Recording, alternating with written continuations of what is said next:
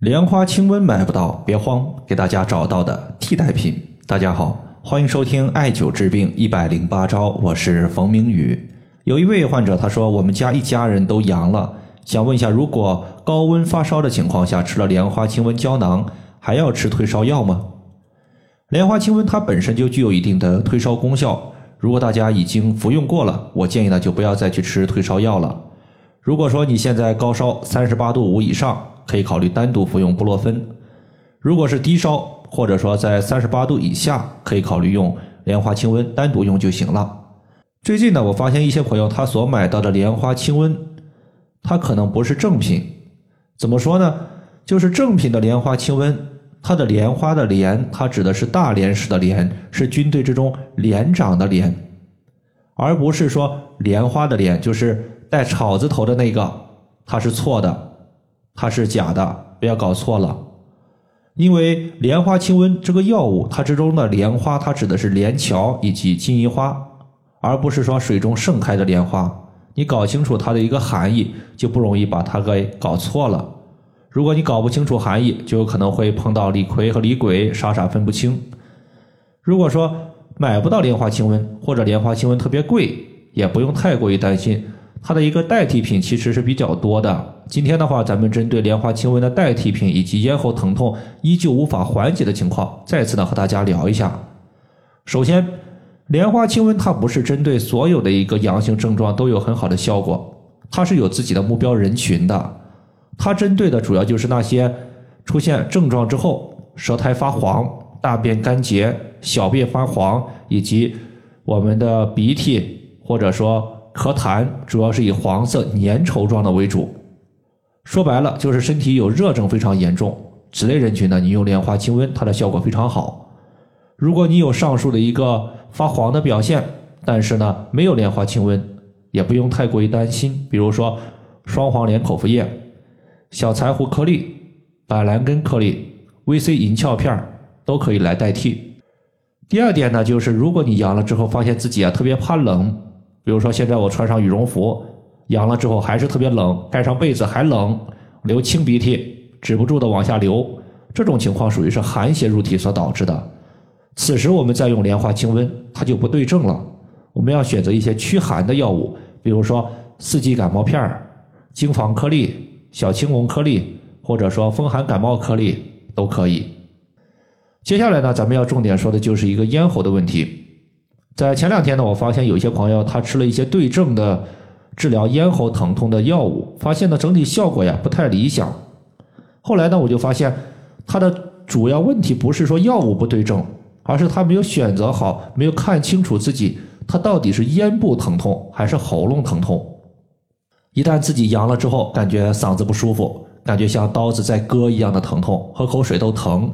这种情况下，你一定要搞清楚自己的疼痛部位到底是位于咽部还是喉咙。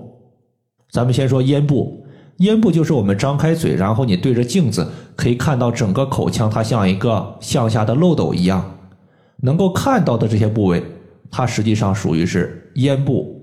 比如说扁桃体发炎，它就是在这个部位。这个部位疼痛呢，我们如果从经络的角度来讲的话，它用足少阴肾经的穴位效果就非常好。比如说我们前两天和大家分享的照海穴，它就可以解决此类情况。如果不知道照海穴在哪儿也没有关系，你找一个刮痧板儿，针对我们小腿内侧骨直接刮痧，从上到下刮痧，哪个地方越疼，你可以多按揉多刮痧一下。如果咽部疼痛比较厉害、见效比较快的药物，可以推荐大家用普济消毒饮。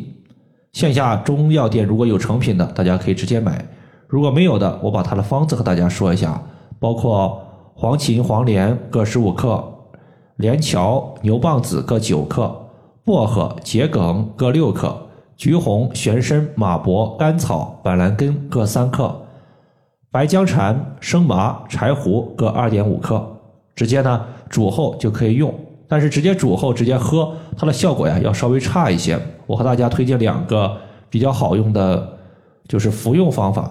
第一个呢，就是把上述药物直接打粉，然后呢，你取适量和蜂蜜混合，捏成团儿，含在我们的嘴巴里面。唾液呢一边融化，一边把它这个唾液融化的物质往下咽。第二个呢，大家可以把它熬成汤，但是一次性呢不要喝完。你现在喝一口，慢慢的往下咽，过会儿呢再喝一口，重复继续往下咽。咽的时候让汤汁可以润泽到我们的咽部，这样的话它的效果是非常好的。第二个呢就是喉咙疼痛，喉咙疼痛它的部位要偏下一些。我们要知道，男性他是有喉结的，对吧？就顺着我们的咽喉部位往下摸，你能摸到一个凸起。这个凸起它是喉结，当你说话的时候或者吞咽东西的时候，这个喉结会上下移动。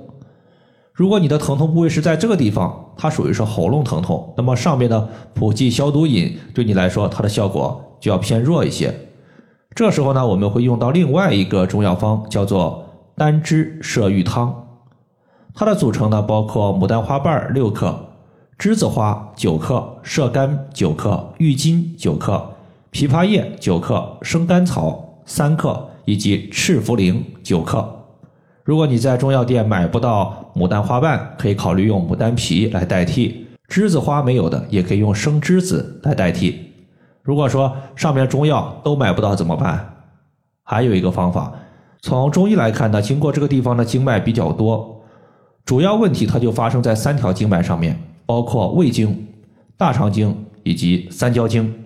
我们呢去找这三条经脉的这个经络循行图，然后呢针对这它的循行部位直接刮痧，哪个地方疼痛感比较强，你优先刮痧哪个地方。